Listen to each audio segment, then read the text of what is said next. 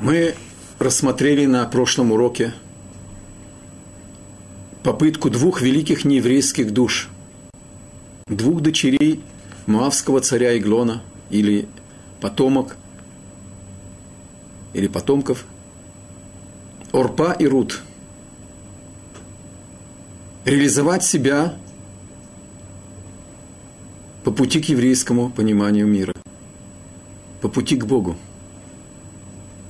Орпа отворачивается затылком к еврейству, к нашему Богу, к нашему пути и строит антиоснову, основу всепозволенности, как идеологию, как миропонимание, как образ поведения. И порождает антиподов царю Давиду, а Рут прилепилась через приятность Номи к Богу. И когда поняла Номи, что Рут решила окончательно прийти к Богу, только хочет это сделать через нее, она открывает ей ульпан Гиюра. И мы обратили внимание, что начала не с практических законов и заповедей, а начинает с ней говорить о времяпровождении, о том, что было для Рут привычно – естественно, возвышенно, благородно.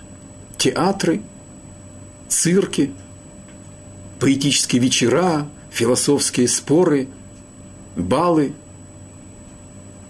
И мы привели первый псалом Давида.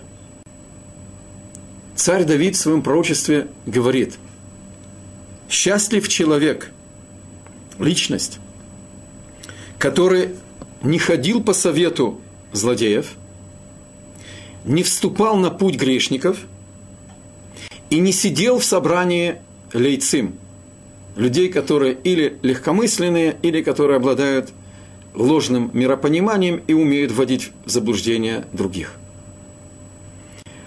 Обращает на себя внимание, что здесь сказано в начале, чтобы быть счастливым, сначала нужно удалиться от ошибок и по поводу злодеев, то есть осмысленно греша, грешащих, написано не ходить по их совету. Человек, который осмысленно не принимает истину от Творца, он создает миропонимание, кредо. Не может человек встать и сказать, я гордая, свободная, необузанная скотина – он одевает свою алчность, свое стремление к деньгам, свою концепцию, что цель оправдывает средства, свою бессердечность по пути к цели, конкуренция, которая приводит даже к лжи, к насилию, к грабежу и даже к убийству, убийству. И мало того, что эти негодяи, они идут своим путем и прикрываются своей идеологией. Они еще пытаются представить это людям, которые находятся в плену своих страстей. А человек в юношеские годы, он ведом, ведом своей гордыней, своими страстями. И ему говорят, смотри, в мире решает карьера, положение, деньги, слава – и это тов, это хорошо, это возвышен, это стоит усилий. Иди за нашим советом. Второй титул – грешник – это человек, который раб своих страстей. Тут нет идеологии. Просто нету сил по отношению к чужой красоте, даже если это чужая жена. Нету сил по отношению к спиртному, нету сил по отношению к тому, другому или третьему – это называется грешники. То даже ступать, то есть даже временно, даже на короткое время, если ты хочешь быть счастливым, не вступай на эту стезю. Не выпускай свои страсти из уст правления твоей души. И не быть в общении людей, если мы пойдем по комментарию, что это легкомысленные, которые убивают время. Или за картами, или еще хуже, за рулеткой, или за нардами, или более благородно, за забиванием козла, или шашки, или шахматы. Они ничего плохого не делают, в принципе, но и ничего хорошего во время, в часы, убитые ими.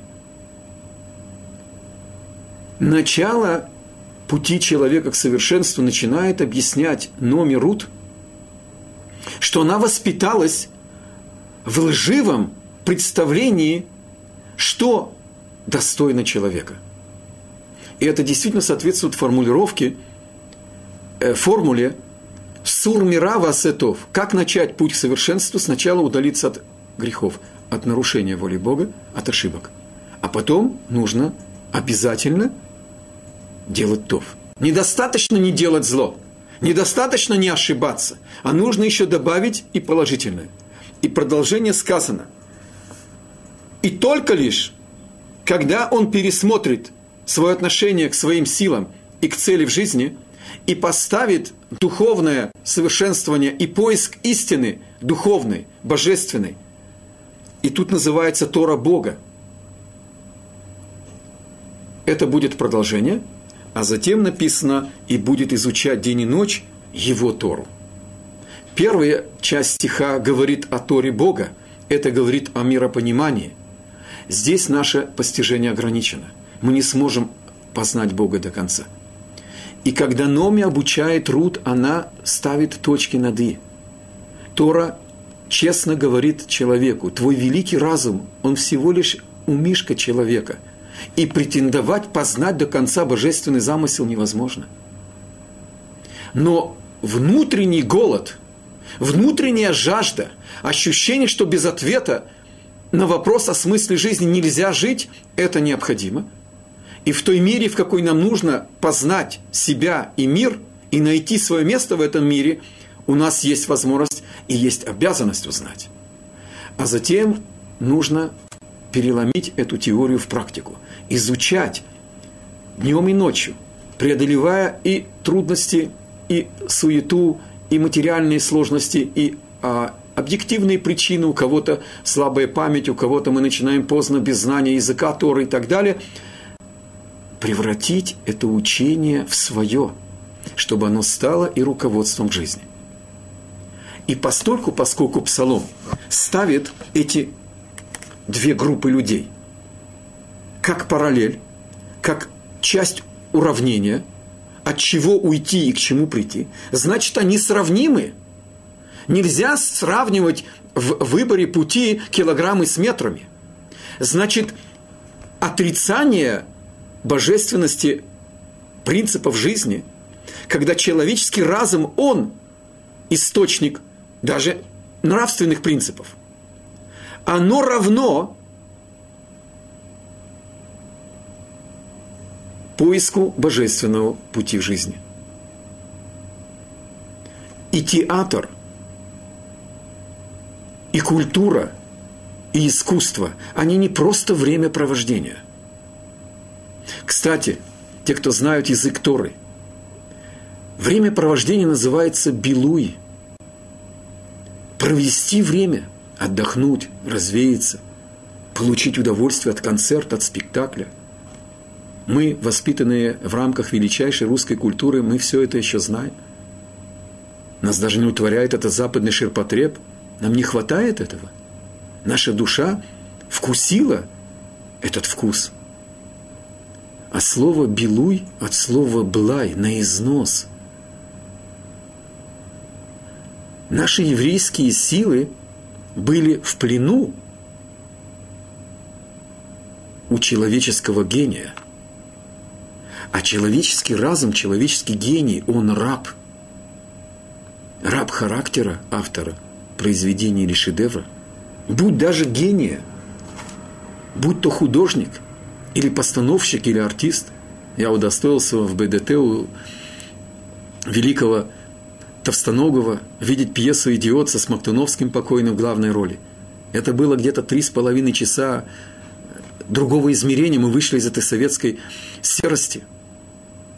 Но если мы заглянем в кредо этой культуры, этого искусства, чему оно учит? Оно претендует на воспитание человека. Совсем недавно я слышал рекламу новой книги, бестселлер, переведенный иврит. Реклама звучала так. Я своими словами ее пересказываю. Кого мы больше всех ненавидим и кому мы больше всех завидуем нашим лучшим друзьям? Книга называется «Как уничтожить там такого-то лучшего друга».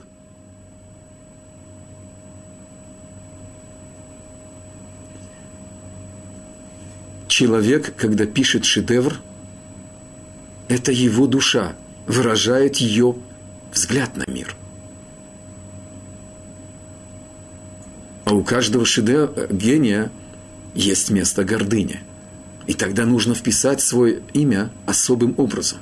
И тогда нужно написать так и о том, что еще никто не писал, и так, как никто еще ничего не видел. А на пути есть совесть, есть скромность, есть какие-то нравственные границы, о чем можно говорить, и что можно прославлять, и где можно копаться. Но его это не останавливает. Потому что иначе это не будет бестселлер. Я уже не говорю о таких аномалиях, как появляется дневник наемного убийцы или еще что-то.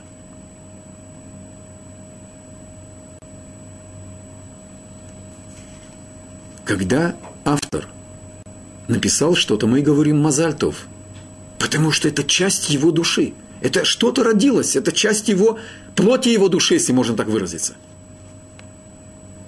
и Номи открывает Рут, что ей придется пересмотреть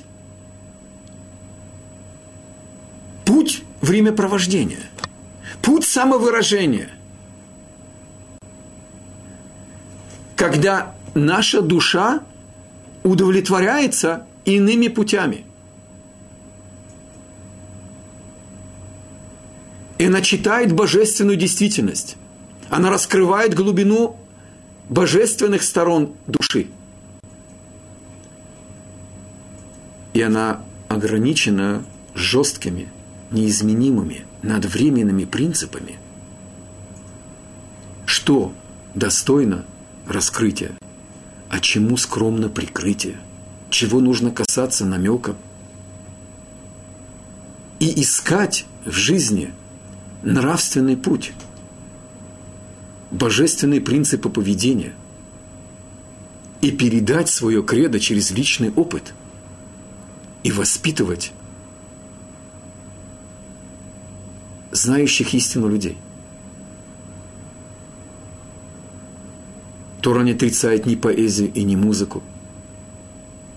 В духовных мирах есть иерархия.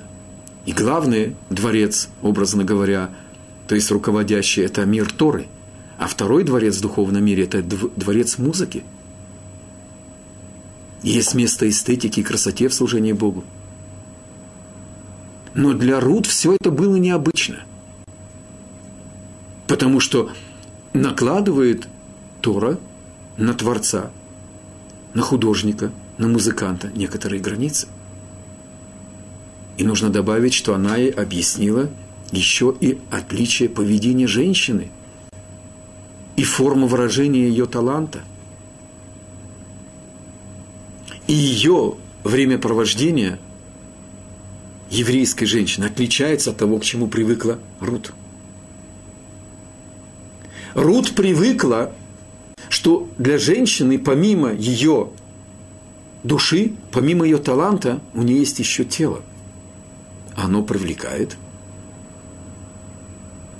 Если кого-то из прекрасной мужской половины не привлекает женская красота, немедленно обратитесь к врачу. Бог установил между двумя этими полами влечение. Женщина привлекает, а мужчина влеком.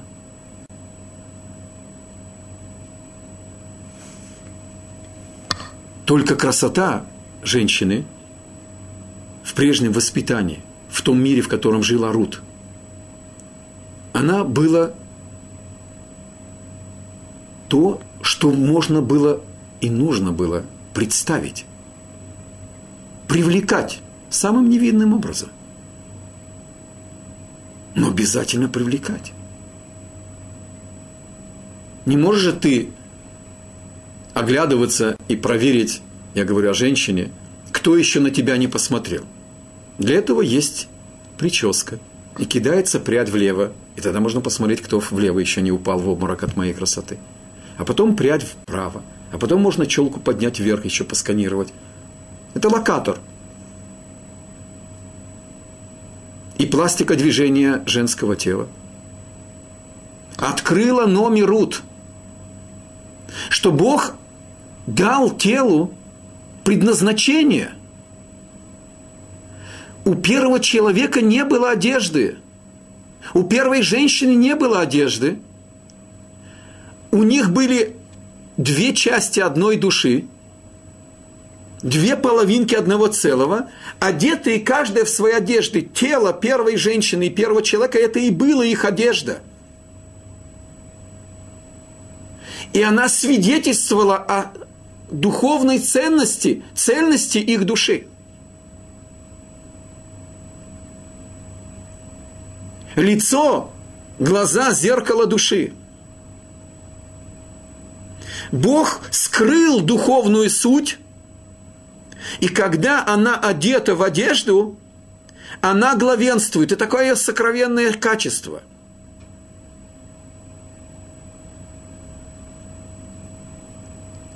маленький ребенок, не мешает нам его нагота, и он ее не стесняется. Мы заворожены его взглядом, его улыбкой, его искренностью, его чистотой, потому что его душа воспринимается нами, а не его тело. Его тело не мешает нам воспринимать его душу. Когда человек согрешил, надо было прикрыть изъян души. И тогда надо было внешнюю одежду добавить. Когда женщина приоткрывает свое тело, а сегодня летняя одежда, это я не знаю, сами решите, или полуодетая, или полураздетая, она изгоняет из восприятия внешнего мира свою душу.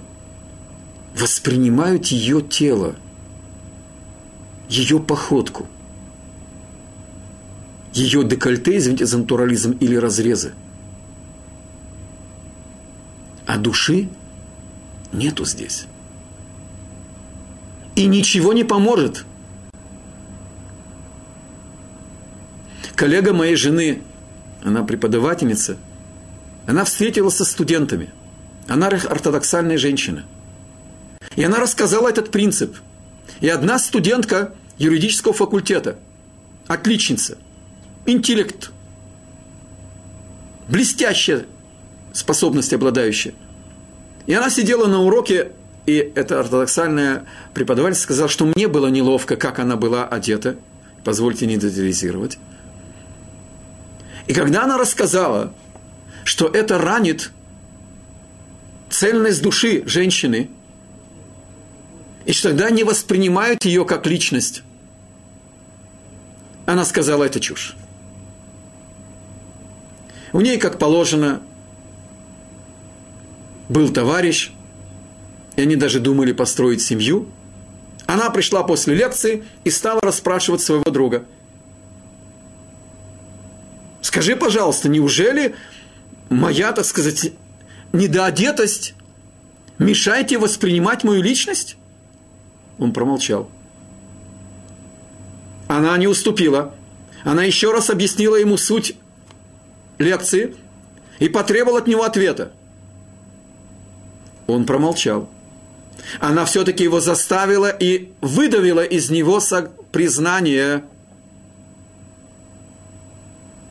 что это действительно отодвигает ее личность на второй план.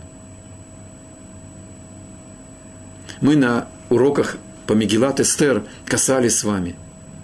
На современном жаргоне, на языке иврите разговорном, красивую женщину называют кусок мяса, хатиха. Какой ужас! Какой ужас! Ну, а красавца мужчину, причем самца называют хатих, кусок мяса мужского рода. Это так затронуло нашу студентку юридического, на юридическом факультете, что когда ей предстала очередь представить работу и выступить перед коллегами, студентами, и предложить форму отстаивания какого-то, так сказать, дела, она согласилась надеть футболку. Можете себе представить, что было до того. Ее одежды. И, как всегда, она блестяще представила материал, и, к своему удивлению, раздались аплодисменты. К ней подошли и похвалили ее за блестяще переданный значит, материал. Она была бескуражена. Не выдержала душа поэта, она спросила более близких к ним, ей знакомым студентам.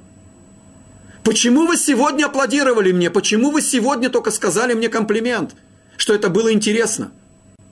Я передавала материал не менее блестящий, чем было в прошлые разы. Они искренне сказали, мы могли сегодня воспринимать тебя и слушать тебя, а не купаться в твоей внешней красоте.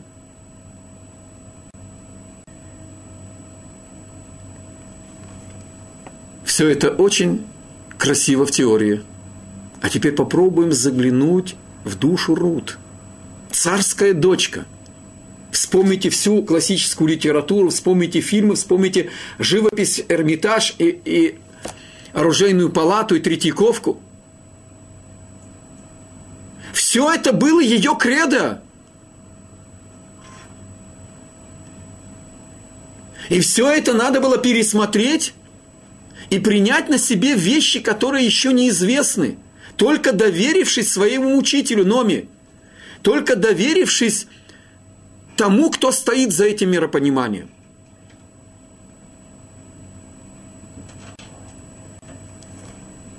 Рут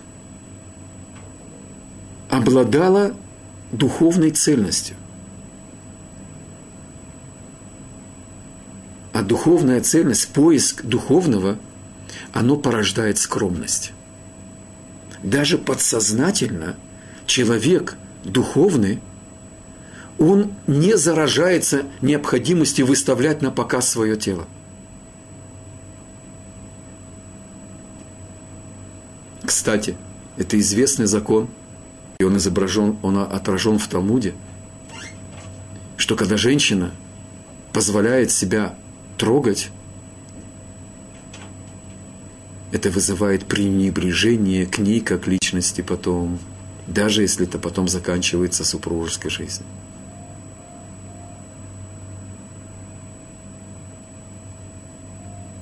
потому что уважают душу. Тело – это инструмент в руках души.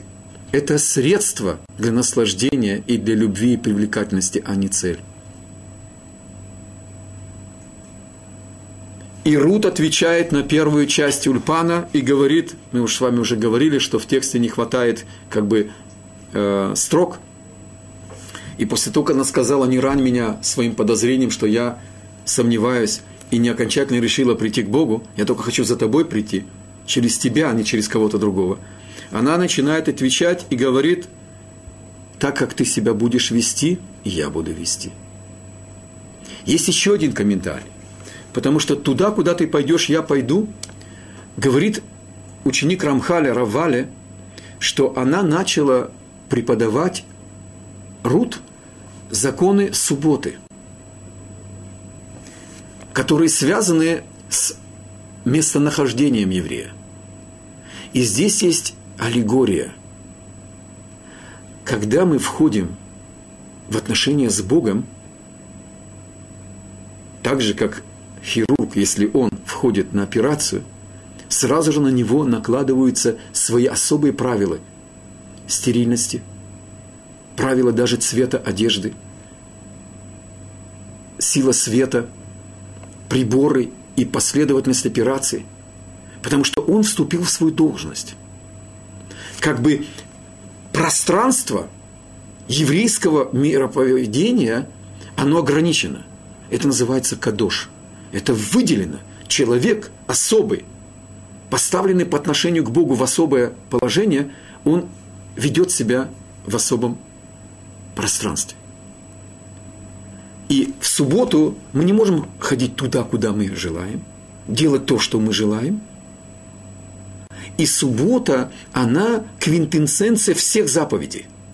Она говорит о начале творения, о том, что Бог дал нам ритм, повторять его функционально. Он шесть дней в этом мире проявлял свою волю и менял этот мир, и совершенствовал, создавал. Мы меняем и совершенствуем этот мир в шесть дней – а в седьмой день он перевел его на другой режим. И мы переводим свою душу на духовный режим. Это шаббат.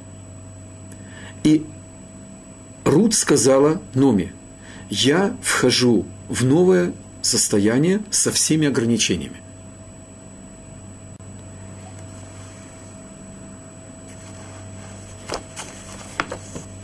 Дальше она ей сказала – что есть у женщины еще ограничения, связанные с отношениями между полами. Тора запретила физическую близость до брака. Ни под каким предлогом.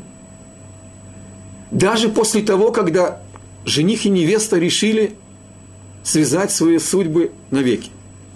Мы своих невест не касаемся и мизинцем до хупы, до свадьбы.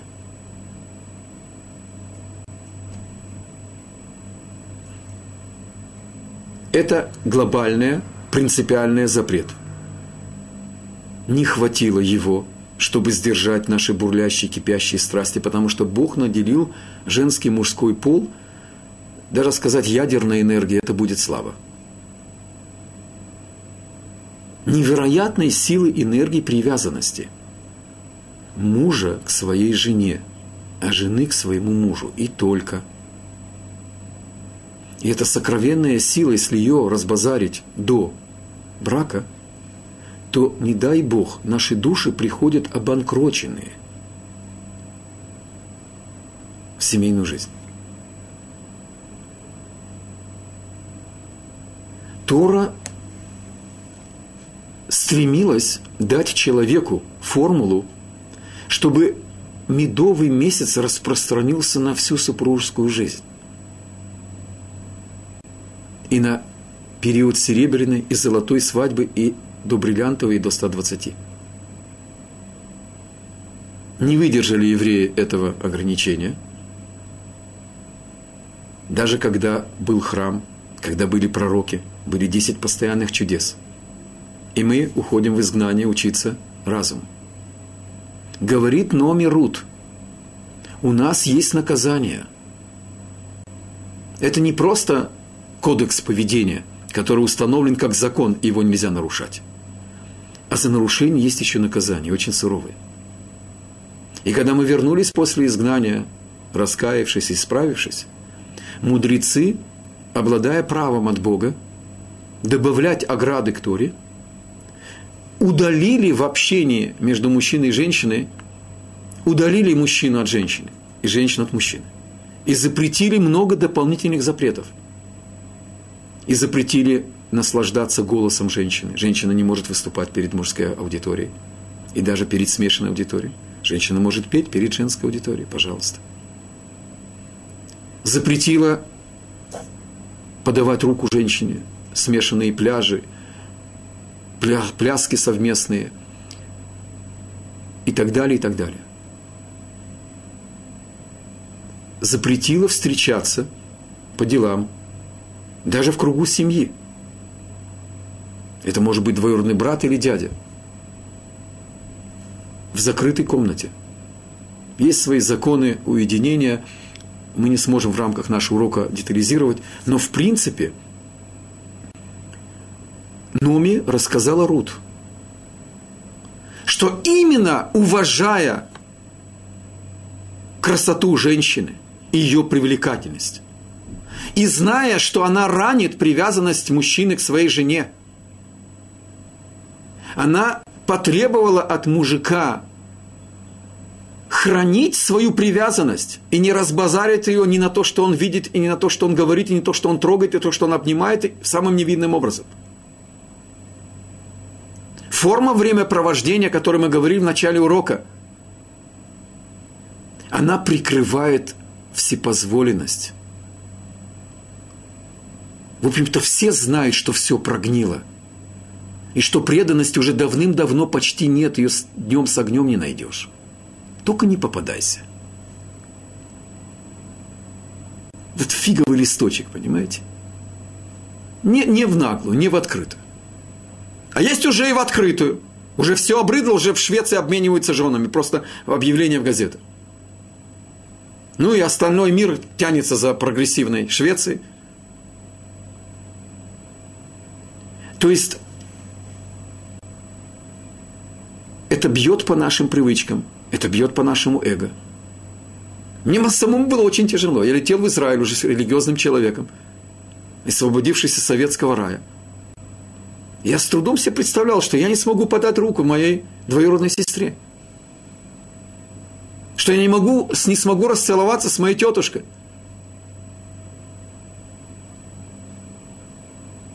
Тора, мудрецы, зная, насколько это опасно и критично, ввели границу. Есть свои решения. Но элемент скромности проявляется вот в этих ограничениях.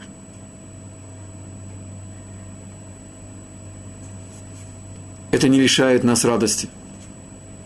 И даже когда прекрасная половина пляшет за перегородкой, а мы пляшем на свадьбах на мужской половине, это не менее весело и радостно. Да, есть проблема супругов быть вместе в отпуске. Тогда мы ищем какой-то удаленный уголок, где нет мужчин и нет женщин, нет людей. И тогда можно, так сказать, провести время вместе, вместе плавать на пляже. Но на смешанный пляж мы не ходим. И все это Рут принимает и говорит, там, где ты будешь спать, и я буду спать.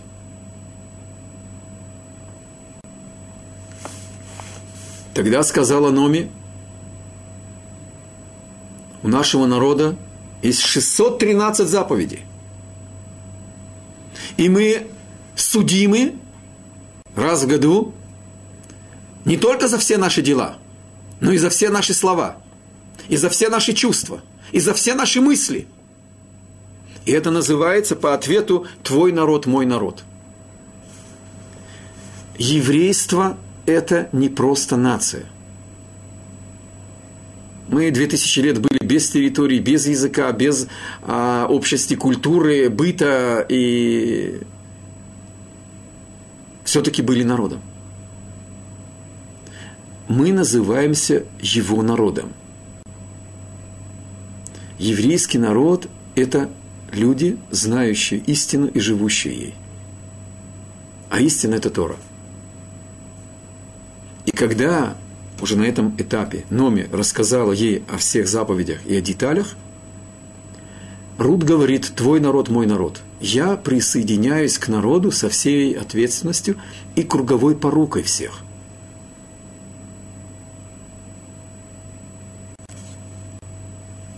Тогда она сказала, что у нас запрещено идолопоклонство. И обращение к какой-то силе, какому-то природному явлению, какой-то звезде, какому-то знаку зодиака, какому-то волхву, какой-то гадалке, какому-то экстрасенсу. Зададим вопрос. Ведь в начале уроков Ульпана Гиюра. Рут уже сказала, твой народ, мой народ. Она сказала, по твоему пути я пойду. Почему сейчас вдруг Рут Эноми спрашивает ее по поводу идолопоклонства? Потому что даже приняв веру в единого Бога, есть место ошибки. И компаньонству.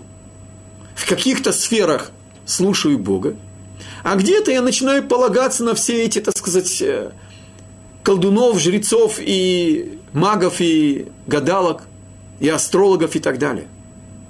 И поэтому это не противоречие того, что именно здесь, на этапе, даже когда она уже приняла на себя 613 заповедей, она все-таки спрашивает о том, что есть запреты поклонства. В нашем времени это касается увлечения йогой, рейки, другими восточными вещами. Когда, в чем сложность еще? Когда, например, лечебная йога, она разрешается, а медитации или там, значит, медитирование на разные э, мантры, это запрещено, это граничит с идолопоклонством, проходя духовного порядка. И это касается даже уже религиозного человека, верующего, принявшего Бога и принявшего Тора как образ жизни – но возникает вопрос, а почему бы, я слышал от моих учеников, вопрос, можно ли э, использовать йогические упражнения, чтобы концентрировать внимание, развивать память и так далее. Непростые вопросы. И на многие из них ответ положительный, согласно Торы. Я только проиллюстрировал это, я сейчас не берусь отвечать, когда и что. Это надо спросить э, аллахических авторитетов. Но мы ответили, почему здесь упоминается запрет идолопоклонства. Сказала Номерут. У нас и после смерти человек продолжает в этом мире оставлять следы. И грешника не похоронят рядом с праведником. И даже обычного праведника не похоронят среди пророков – и есть место захоронения коинов и царей, есть иерархия, и место смерти, оно место завершения службы души с телом, но душа, она бессмертная. И может человек своим поведением заслужить, что его не похоронят на еврейском кладбище, а похоронят через забор –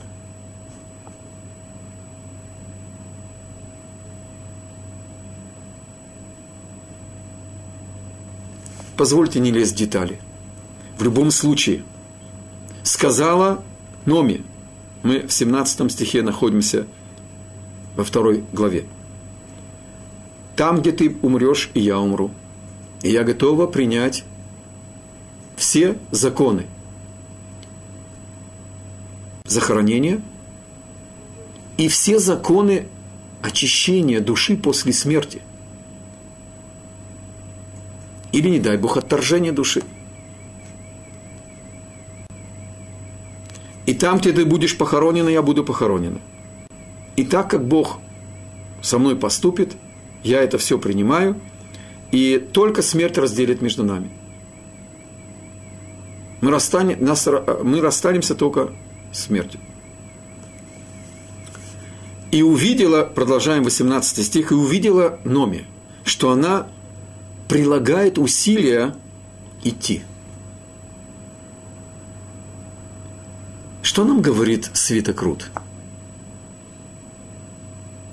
Что Рут было тяжело. Маамац – это усилие. Мы уже об этом говорили. Гиюр – это не поменять диск.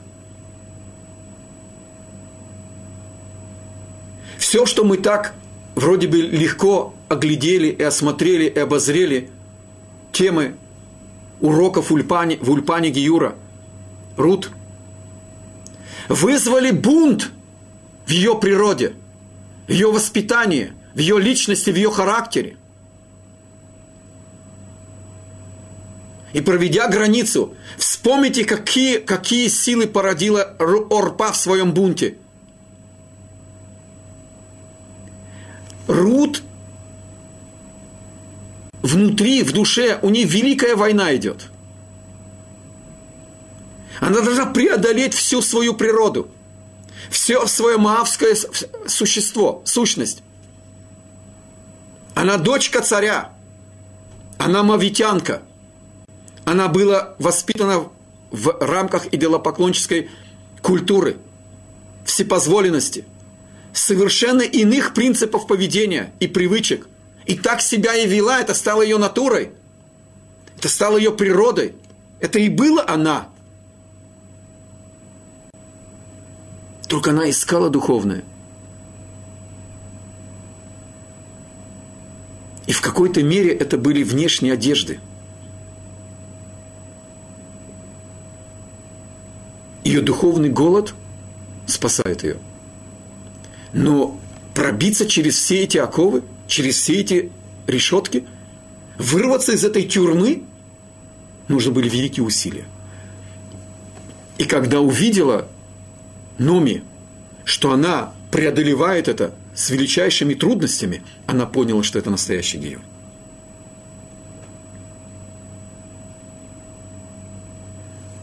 Говорит Талмуд,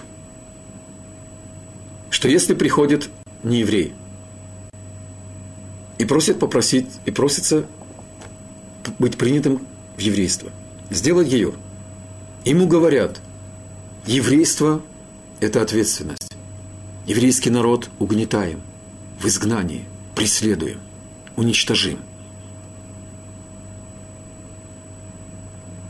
Без друзей, без защиты. Две тысячи лет непрерывных страданий, преследований, попытка уничтожать под корень. Зачем тебе это нужно? Зачем тебе такая судьба? Почему ты приобща... хочешь приобщиться к этому многострадальному, вечно страдающему как бы отряду? И если говорит, дай Бог, чтобы я был бы достойный быть носителем этих испытаний. Принимают сразу же. Потому что понимают, насколько это тяжело. Если ты ищешь нелегких путей, а ты ищешь истину, то никакие трудности тебя не могут остановить. А тот, кто говорит, знаете, что я слышал, что евреи избранный народ, что у них есть великий Коин, и он входит в святая святых, они привносят в мир духовный свет, они передовой отряд, они имеют доступ в пульт управления, не принимают.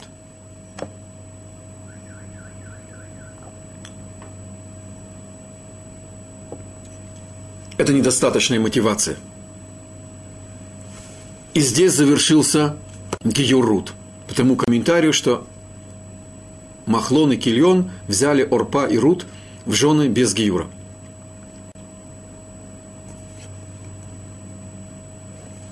И она перестала ее экзаменировать, отговаривать. 19 стих. И пошли обе вместе, пока не дошли до Бейт-Лехема. великая нееврейская душа пять минут вступила в союз с Богом, и о ней Бог свидетельствует как равной с дочерью царского рода из колена Иуда, Номи, праведница, от слова приятность, приятное было поведение, приятные поступки перед Богом. Жена величайшего, так сказать, мудреца, одного члена Санедриона, Элемелеха – перед Богом решает неродословная и неправедность.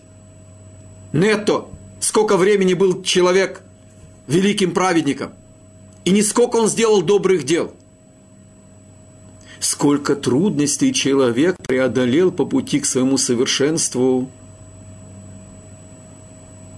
А мы уже рассмотрели, какая бездна разделяла между Рут и Богом – Ей было что терять. И этот великий подвиг, этот прыжок через эту великую пропасть поставил ее сразу же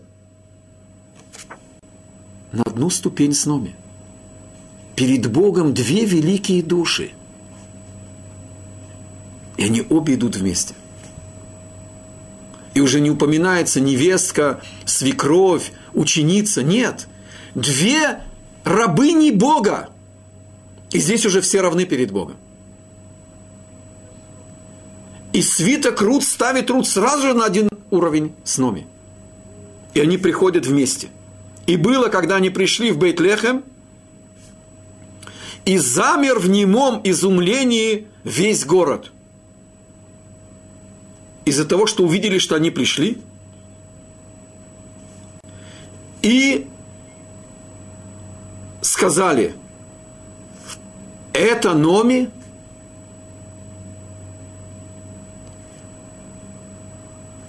Помните известный анекдот, что Рабиновича посадили за интонацию. И он прочитал стих Маяковского не с той интонацией, он сказал, я знаю, город будет. И его посадили на 10 лет за вопросительную интонацию. Эту фразу, это номи, устная Тор объясняет, сказали две группы жительниц Бейтлехема по-разному. Кто-то сказал со злорадством, ха-ха-ха, вот это Номи. Жена капитана тонущего корабля, который оставил народ в беде. Она была богатой, известной, счастливой, с детьми, вернулась босой, несчастной, вдовой, без детей, с нееврейской невесткой – и злорадство наполнило их сердце. А другая группа была в шоке. Это Нуми? Это та праведная жена великого мудреца, которая свои драгоценности отдавала нищим невесткам, чтобы они встречались по сватовству и выглядели привлекательно, и свои платья отдавала бесплатно, и помогала начинать жизнь бедным супругам – это та Номи, которая своей красотой, говорит Мидраш, смущала блеск золота.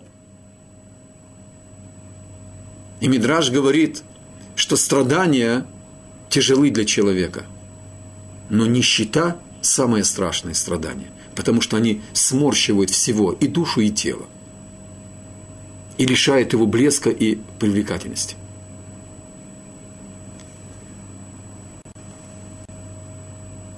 Одну минутку. Бывали ли вы в Цфате или в старом городе в Иерусалиме? Те, кто бывали, поймете мой пример, а те, кто не были, я вам поясню. Можно потеряться в мгновение ока, потому что улочки, они совершенно бесформенны, это не Нью-Йорк вдоль и поперек. Как мог весь город узнать, что две женщины несчастные пришли в город – даже если по тем масштабам Бейт-Лехем, Вифлем был э, городом, так сказать, не самым гигантским, там не было миллионов жителей, но все-таки в старом Цфате это действительно можно потеряться, и не видно с каждой улицы, кто куда вошел, можно войти незаметным и остановиться где-то. Как это здесь написано, и в немом изумлении замер весь город. И, как мы уже забрали, часть из женщин сказали злорадно, а часть с ужасом. Это Номи? По CNN не транслировали приход Номи и Рут. Говорит Мидраш, устная Тора, что в момент, когда Рут и Номи наконец-то вернулись в Эрец Исраэль, а Рут вернулась к Богу, в Бейт-Лехеме произошли похороны. Шли похороны жены главы того поколения Боаза. И вдруг 20 стих, итак, напомню, 19 сказано, пошли обе, пока не пришли в Бейтлехем, и когда они при входе в Бейтлехем изумился в немом изумлении весь город из-за их прихода и сказали злорадно или с ужасом, это Номи. И вдруг 20 стих как будто повторяет и говорит. И сказала, значит, им ответила Номи, мы это сейчас опустим секундочку. И дальше написано, и вернулась Номи и Рут Мавитянка, ее невестка, вместе с ней из полей Моава, и они пришли в Бейтлехем в начале жатвы овса. Ячменя. Мы уже знаем, что они вернулись.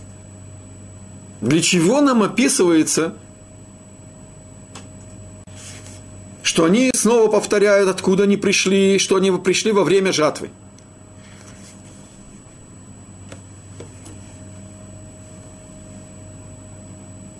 Мы с вами рассматривали на прошлых уроках.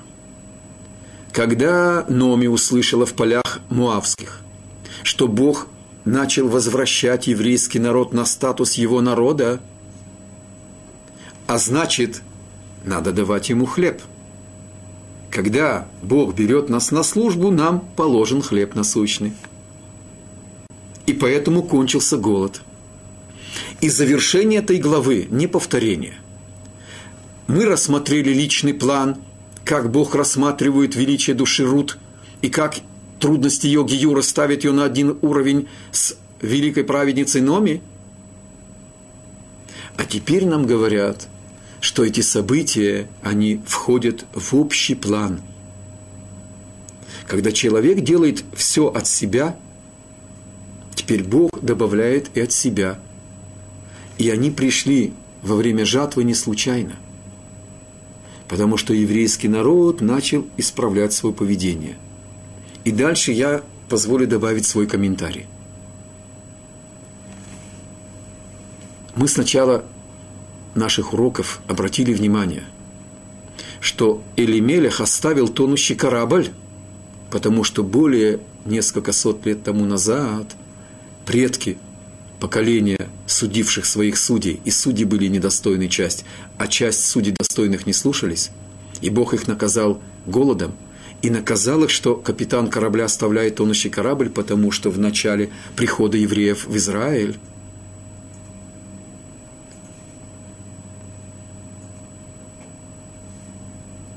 евреи не отдали почести своему лидеру, Ишо Бенуну. И его похоронили без почести. Не пошли на его похороны, каждый был занят поселениями – заповедью заселить страну. Эта заповедь затопила в их душе все остальные чувства. Черствость души. Через 200 лет по отношению к лидеру выразилась в черствости души лидера по отношению к своему поколению. А в этот момент, когда Номи и Рут приходят в Бейтлехем, поколение начинает исправлять свой грех – и проявляет чуткость по отношению к трагедии лидера и приходит на похороны жены Боаза. И когда они все вместе хоронят жену своего лидера, они встречают Рут и Номии. И нам это важно будет для продолжения понимания текста этого глубокого пророчества. И, может быть, это и есть объяснение, что услышала Номи в садах Муавских, что Бог начал возвращать народ на статус служащего Богу. Еще далека дорога. И народ еще далек от совершенства. И мы это увидим на следующих уроках с Божьей помощью. Что Боаз, глава поколения, несколько раз предупреждает своих жнецов, чтобы не обижали и не покушались на честь Рут. Потому что она была беззащитной, без друзей, без семьи, в поле одна среди жнецов –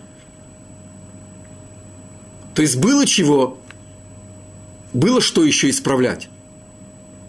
И все-таки мера за меру, проявление сердечности по отношению к своему лидеру отменяет наказание голода. И духовное пробуждение дает право на хлеб насущный. Потому что на голодный желудок служить Богу, в общем-то, непросто. И нет противоречия между материальным благополучием и духовным совершенством.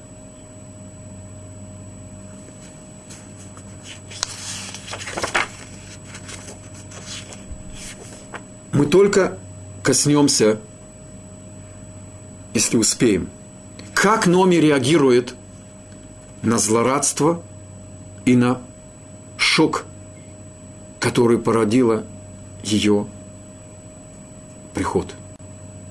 Она вообще не реагирует на злорадство. Нет ни слова ее ответа этим злорадным словам. Номи знает, что они не виноваты. Им не хватает глубины понимания событий. И кроме того, Номи знает, что войны ничего не строят. Войны только разрушают. Коротить злорадству его зубоскальство – это не путь Номи. Она божественная приятность. И когда она понимает, что ее слова не будут услышаны, она не отвечает им. Но они услышат ответ, который она дала тем, кто были в шоке.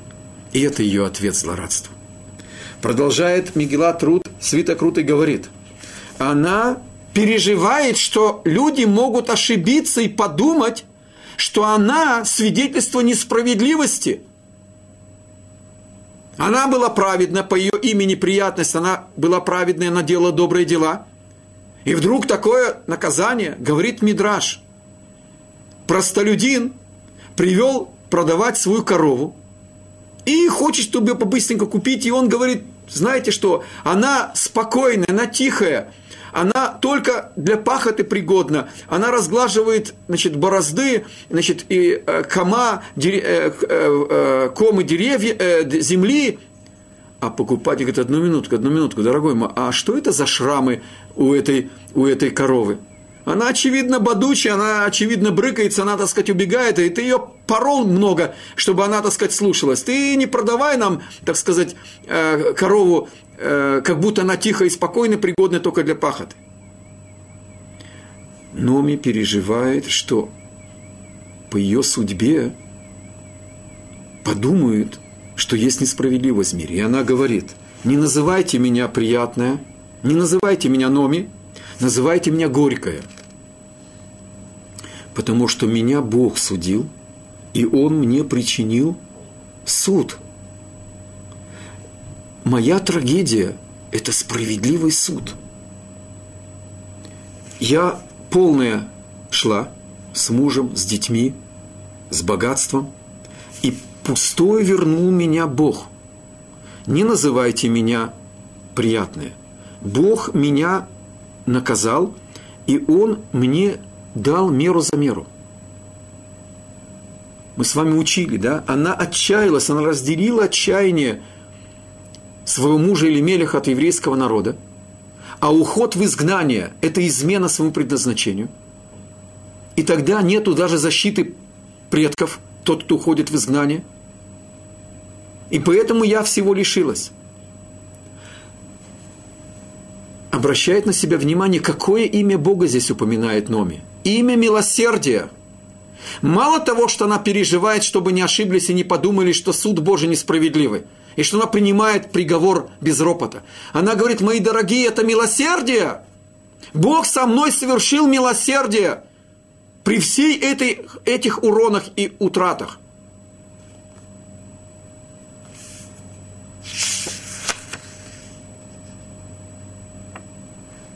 И следующая глава открывает свое повествование встречи главы поколения с Рут. Но об этом мы поучим с Божьей помощью на следующем уроке. Благодарю вас за внимание.